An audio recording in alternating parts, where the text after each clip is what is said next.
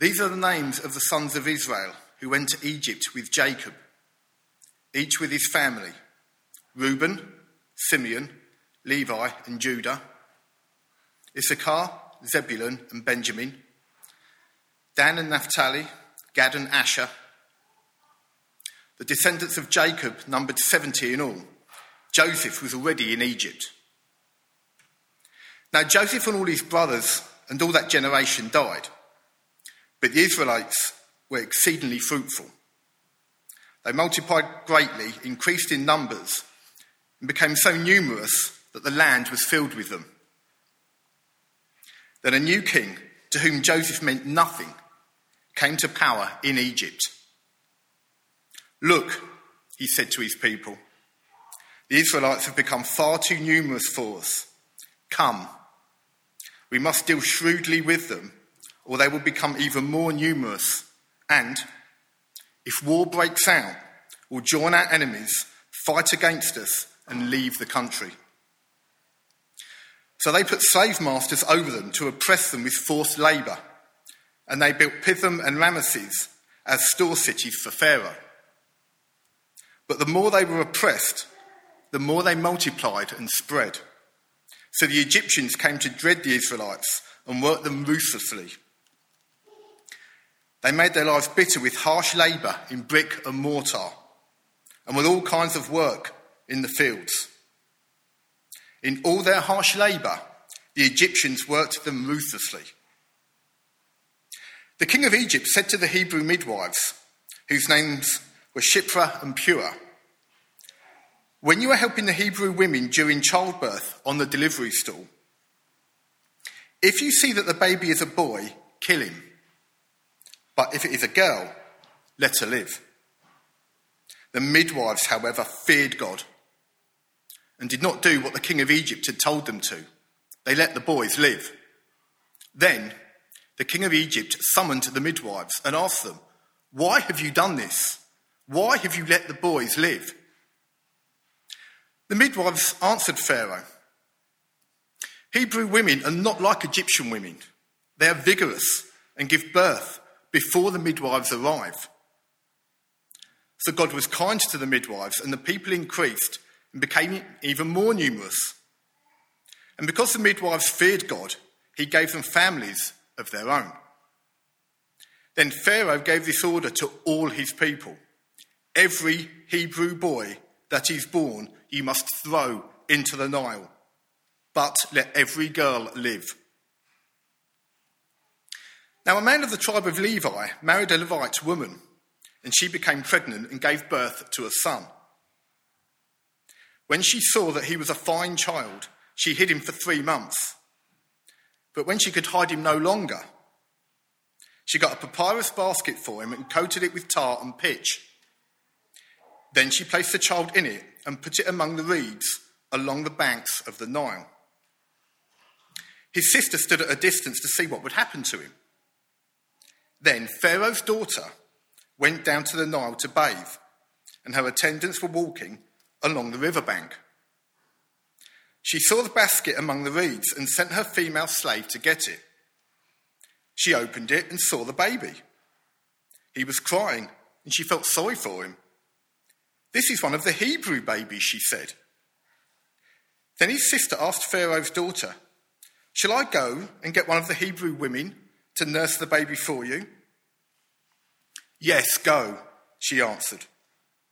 So the girl went and got the baby's mother. Pharaoh's daughter said to her, Take this baby and nurse him for me, and I will pay you. So the woman took the baby and nursed him.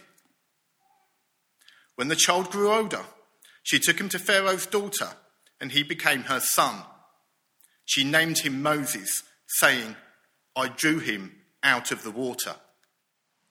And our passage today contains what I believe to be the most important lesson for the church in our country, in our generation, to hear and take to heart. Big statement, but I believe it's true. It addresses how it is that we can live optimistically and positively, even in the face of hostility. I think it's very easy for uh, Christians in our country today to exaggerate the hostility of our culture towards uh, the Christian faith. Um, I don't know about you, but as I speak to people, um, I don't find many people who are hostile to Christianity. I think we get that impression from what's in the news, perhaps what's on our social media feed. Most people are very open to it. But there's no getting away from the fact that in recent decades, Christian truth has moved in our culture, not just from the mainstream to the margins, but for many beyond that into the immoral and the offensive. I wonder whether you saw last week in the news uh, that a, a senior politician visited a church that had become a vaccination center to see their work, to encourage them, to thank them for what they were doing. But after his visit, he felt the need to apologize for having even visited that church. Why? Because it was later pointed out to him to that, that that church holds to a traditional Christian sexual ethic.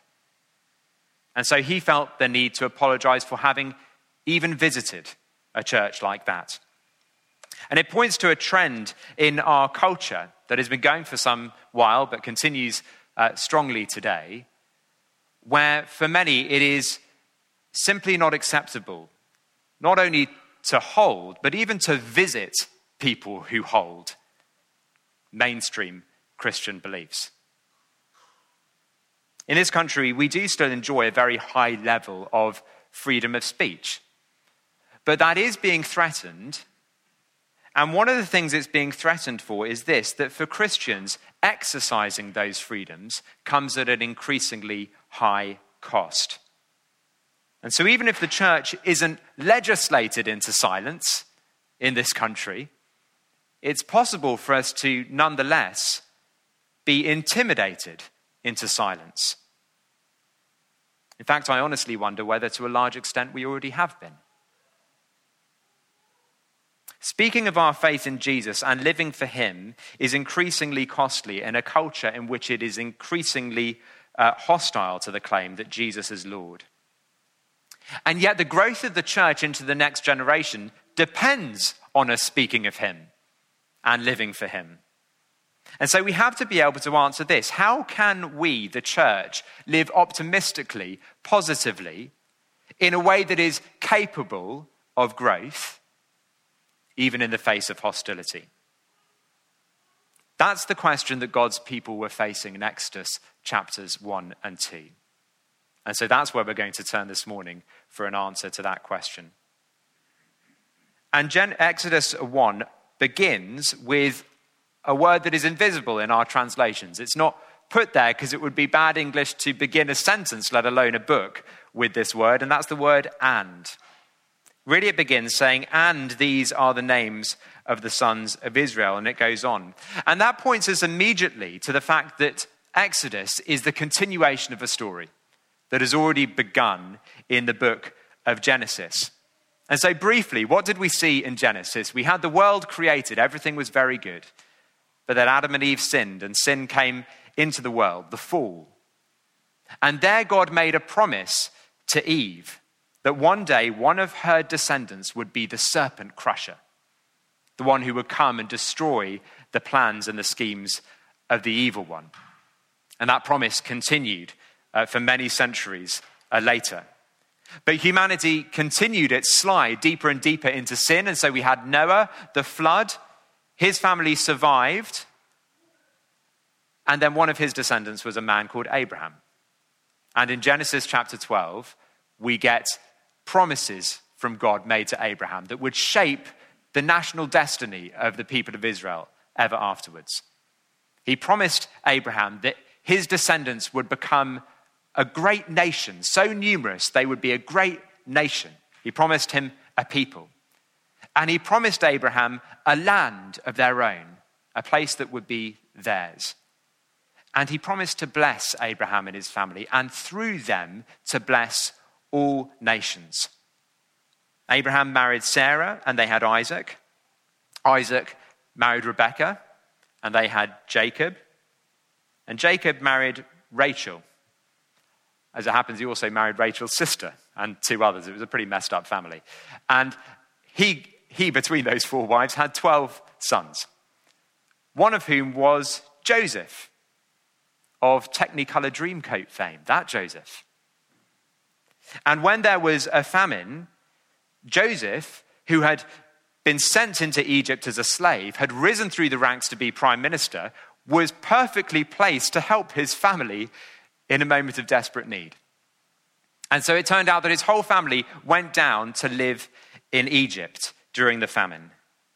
And that's the background to Exodus 1, verses 1 to 5. This is what it says These are the names of the sons of Israel who went down to Egypt with Jacob, each with his family Reuben, Simeon, Levi, and Judah, Issachar, Zebulun, and Benjamin, Dan and Naphtali, Gad and Asher, the descendants of Jacob, numbered 70 in all. Joseph was already in Egypt. There in Egypt, God's promise to Abraham of a people seemed to be coming to pass. They went down as only 70 people, but in the next few verses, we see that they exploded in number. Now, Joseph and all his brothers and all that generation died, but the Israelites were exceedingly fruitful. They multiplied greatly, increased in numbers, and became so numerous that the land was filled with them. But then a great threat came to the promise of a people. Look at the next couple of verses. Then a new king, to whom Joseph meant nothing, came to power in Egypt. Look, he said to his people, the Israelites have become far too numerous for us. And so we have a people threatened. Not just the people themselves under threat, but the very promise of God of a people is under threat. The very plot line of the Bible since Genesis 3 and God's promise to Eve seems to be in jeopardy because of this one man, Pharaoh, the powerful new king of Egypt. And it's worth noticing that he stands directly opposed to the promises of God. God had taken Abraham in Genesis 15 outside and told him to look up at the stars. And he said, One day your descendants are going to number more than the stars. You won't be able to count them. That's how numerous your descendants will be. But Pharaoh says, These people have become, quote, far too numerous for us. And so already the stage is set for a showdown between God and Pharaoh that will occupy the first 14 chapters of Exodus. And Pharaoh gets to work trying to suppress the growth of the people of God. It's what we see in verse 10. Come, we must deal shrewdly with them, or they will become even more numerous. And if war breaks out, we'll join our enemies, fight against us, and leave the country. And so, how will Pharaoh reduce the numbers of the people of Israel? We see three plans in the next verses. Plan A oppress them so that they can't support a growing population. So they put slave masters over them to oppress them with forced labor, and they built Pithom and Ramesses as store cities for Pharaoh. But the more they were opposed, oppressed, the more they multiplied and spread.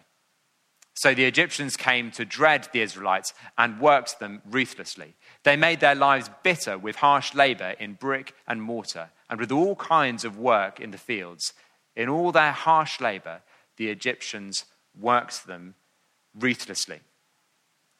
Even the heavy handed, ruthless slave drivers of Egypt, Pharaoh's minions, couldn't keep the numbers of the Israelites under control or stop the promise of God of a people.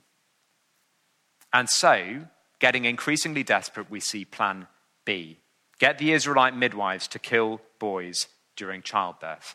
The king of Egypt said to the Hebrew midwives, whose names were Shiphrah and Puah, when you are helping the Hebrew women during childbirth on the delivery stool, if you see that the baby is a boy, kill him. But if it is a girl, let her live. But this plan didn't work either. Here's why. Verse 17 The midwives, however, feared God, and they did not do what the king of Egypt had told them to do, for they let the boys live.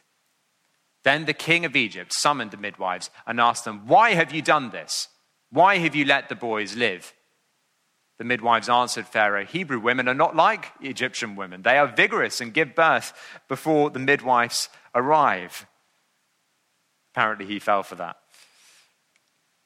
These midwives put themselves in great personal danger, but the result is this. So God was kind to the midwives, and, for the, and the people increased and became even more numerous. And because the midwives feared God, he gave them families of their own.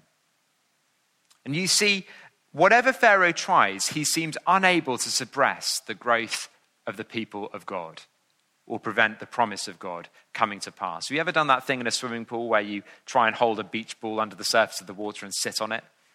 And you might manage it for a moment, but pop, it keeps coming back up. Pharaoh, whatever he tries, as powerful as he is, is unable to suppress the people of God. And so, verse 7 the Israelites were exceedingly fruitful. They multiplied greatly, increased in numbers, and became so numerous that the land was filled with them. Verse 12 the more they, multipl- uh, the more they were oppressed, the more they multiplied and spread. verse 20 the people increased and became even more numerous. For all his power, he seems unable to suppress the growth of the people of God. And so Pharaoh turns to the nuclear option, Plan C, genocide. Then Pharaoh gave this order to all his people Every Hebrew boy that is born, you must throw into the Nile, but let every girl live.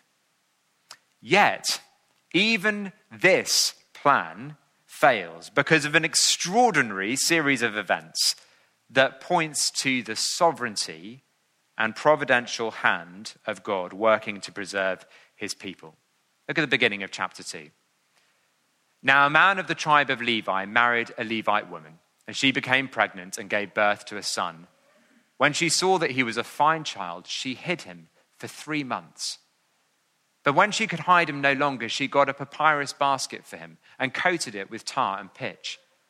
Then she, picked, then she placed the child in it and put it among the reeds along the bank of the Nile. Her sister stood for a di- at a distance to see what would happen to him. Then Pharaoh's daughter went down to the Nile to bathe, and her attendants were walking along the riverbank. She saw the basket among the reeds and sent her female slave to get it. She opened it and saw the baby. He was crying, and she felt sorry for him. This is one of the Hebrew babies, she said. Her father, Pharaoh, had said, Every Hebrew boy that is born you must throw into the Nile. But it's not just the Israelites that Pharaoh can't control. He can't control his own people, his own family, his own daughter either. Because this is what happened. Then the boy's sister asked Pharaoh's daughter, Shall I go and get one of the Hebrew women to nurse the baby for you? And what's she going to say? What's she going to do? Yes, go, she answered. So the girl went and got the baby's mother. Pharaoh's daughter said to her, Take this baby and nurse him for me, and I will pay you. And so now the boy's mother is looking after him again, but now she's getting paid to do it. So the woman took the baby and nursed him. When the child grew older, she took him to, uh, to Pharaoh's daughter, and he became her son. She named him Moses, saying, I drew him out of the water. And if you had your church Bible in front of you at this point, I'd encourage you to look down at the footnote because it says there that Moses sounds like the Hebrew for draw out. I guess if it were today, she would have probably called him Andrew because I drew him out of the water. It's that kind of thing. And so, as this boy, Moses, grows up in Pharaoh's court, right under Pharaoh's nose, his very name is an affront to the authority of Pharaoh. He has been drawn out of the Nile in direct defiance of Pharaoh's, daughter, of Pharaoh's command. And so we see here three plans executed by the king of the superpower of the day, but all of them fail. Here we have a people threatened, but also a promise preserved. The promise of a people through whom all nations would be blessed is preserved. 1400 years later, another king, King Herod, would pursue a similar course of action to Pharaoh because his power and authority was under threat. And so he ordered the killing of every Israelite boy. But the parents of one boy fled and escaped, ironically, to Egypt. And so Jesus, like Moses, lived, though all the odds were stacked against him. And he turned out to be the Savior who was promised to Eve, who would crush Satan's head and end his tyranny, one through whom all nations would be blessed, as God had promised Abraham. Because of Jesus, the people of God is no longer a genetic group. Because anyone can become one of the people of God by putting their faith in Jesus. It's a family of faith. Galatians 3, verse 7 says, All who have faith are children of Abraham. And so, you and I, if we put our trust in Jesus, are children of Abraham and part of the people of God. It's as we sung earlier in our service that Jesus is the one born to die for lowly sinners, bruised to crush the serpent's curse, raised to life to heal the nations, raised to grant our spirits birth. He gives us new birth into the people of God. And so God's people now covers all the earth. And we are part of the people of God.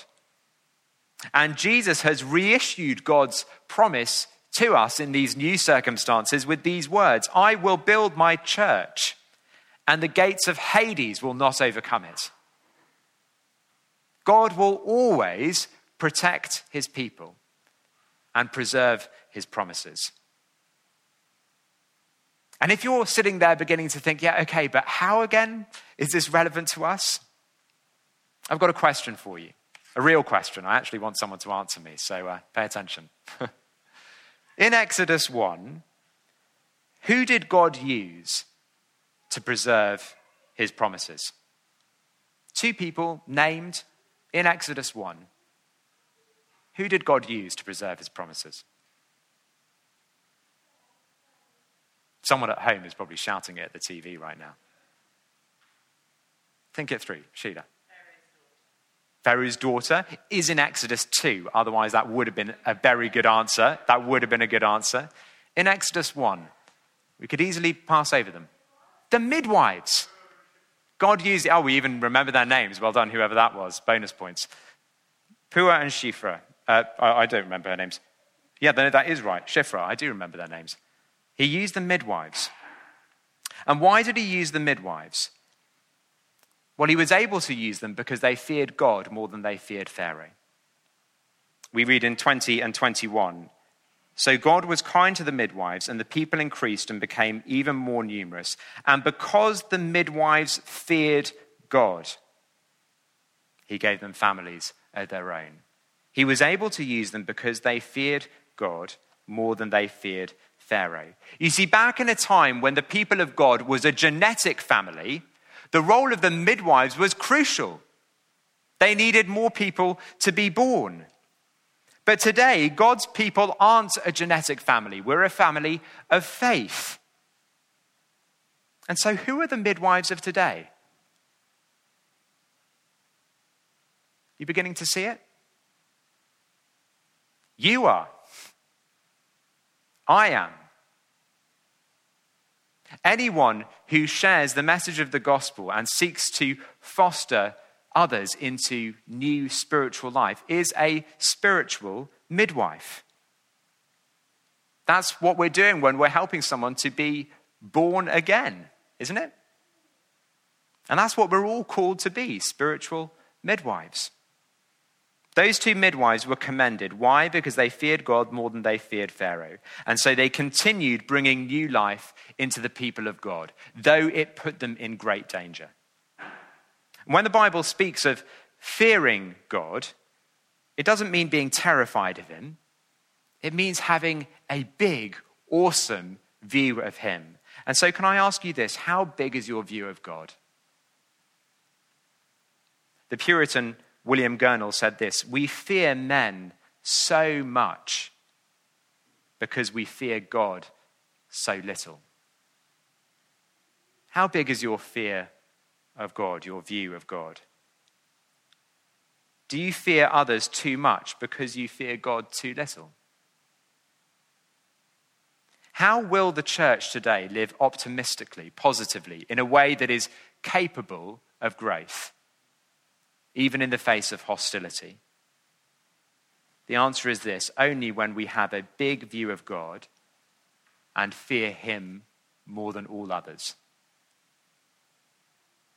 So, who or what do you find it easy to live in greater awe of than God? Is it your employer? Or the HR department that you might find yourself standing before if you shared your faith at work? Is it the people who, whose opinions fill your social media feed?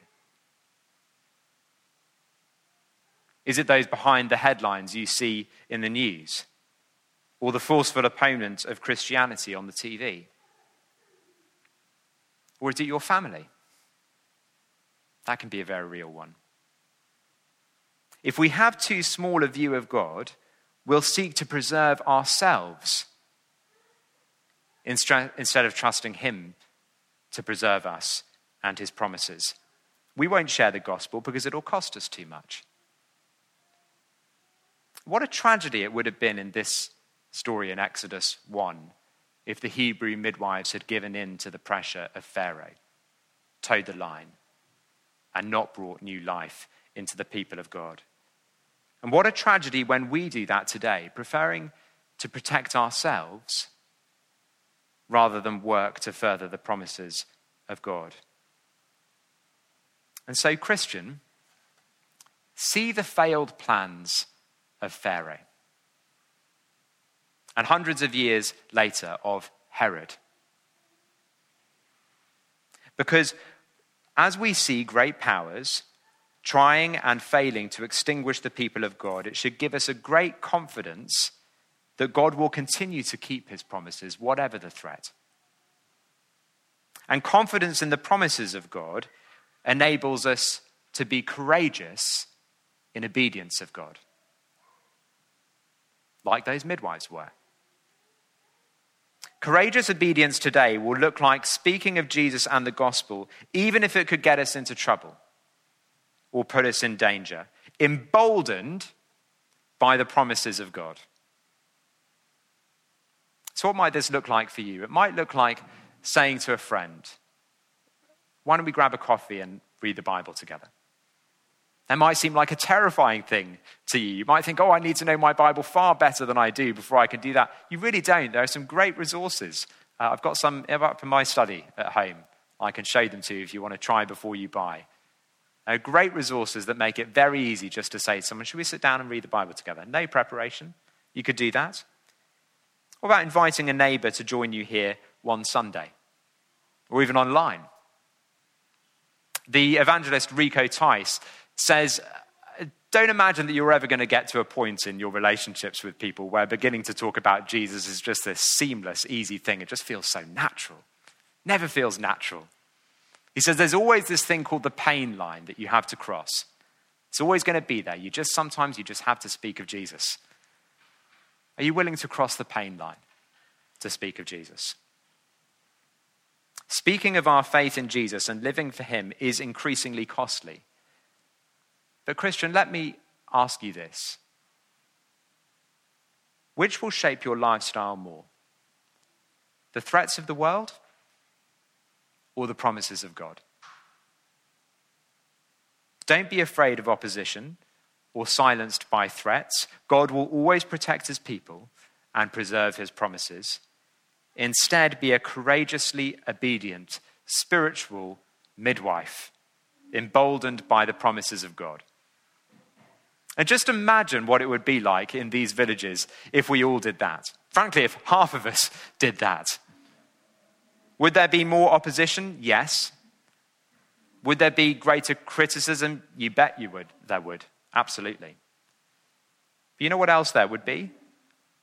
New life as people come to faith in Jesus. God's people prospering as the church grows. So let me ask you do you want to be part of that?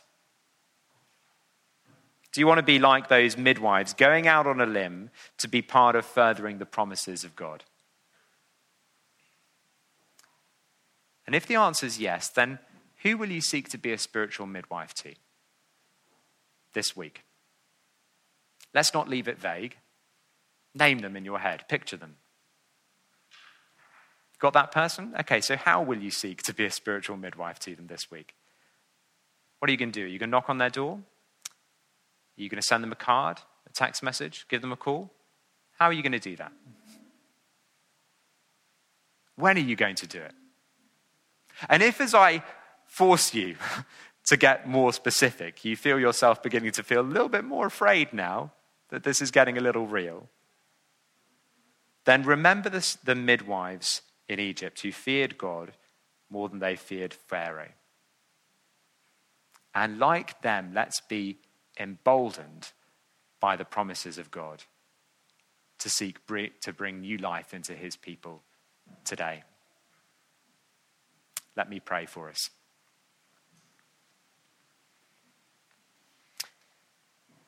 Our Heavenly Father, in the face of great opposition, we are so struck by the example of these two midwives, Shiphrah and Puah.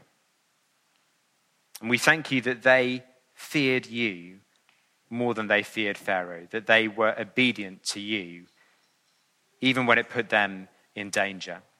And we thank you that because of their faithfulness, your people continued to grow and your promises were preserved.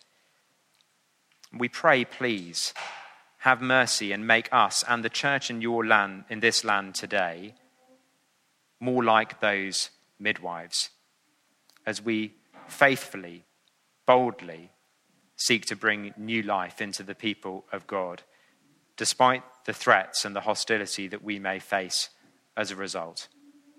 Please help us to trust you, to fear you, and to honor you in our lives this week and beyond.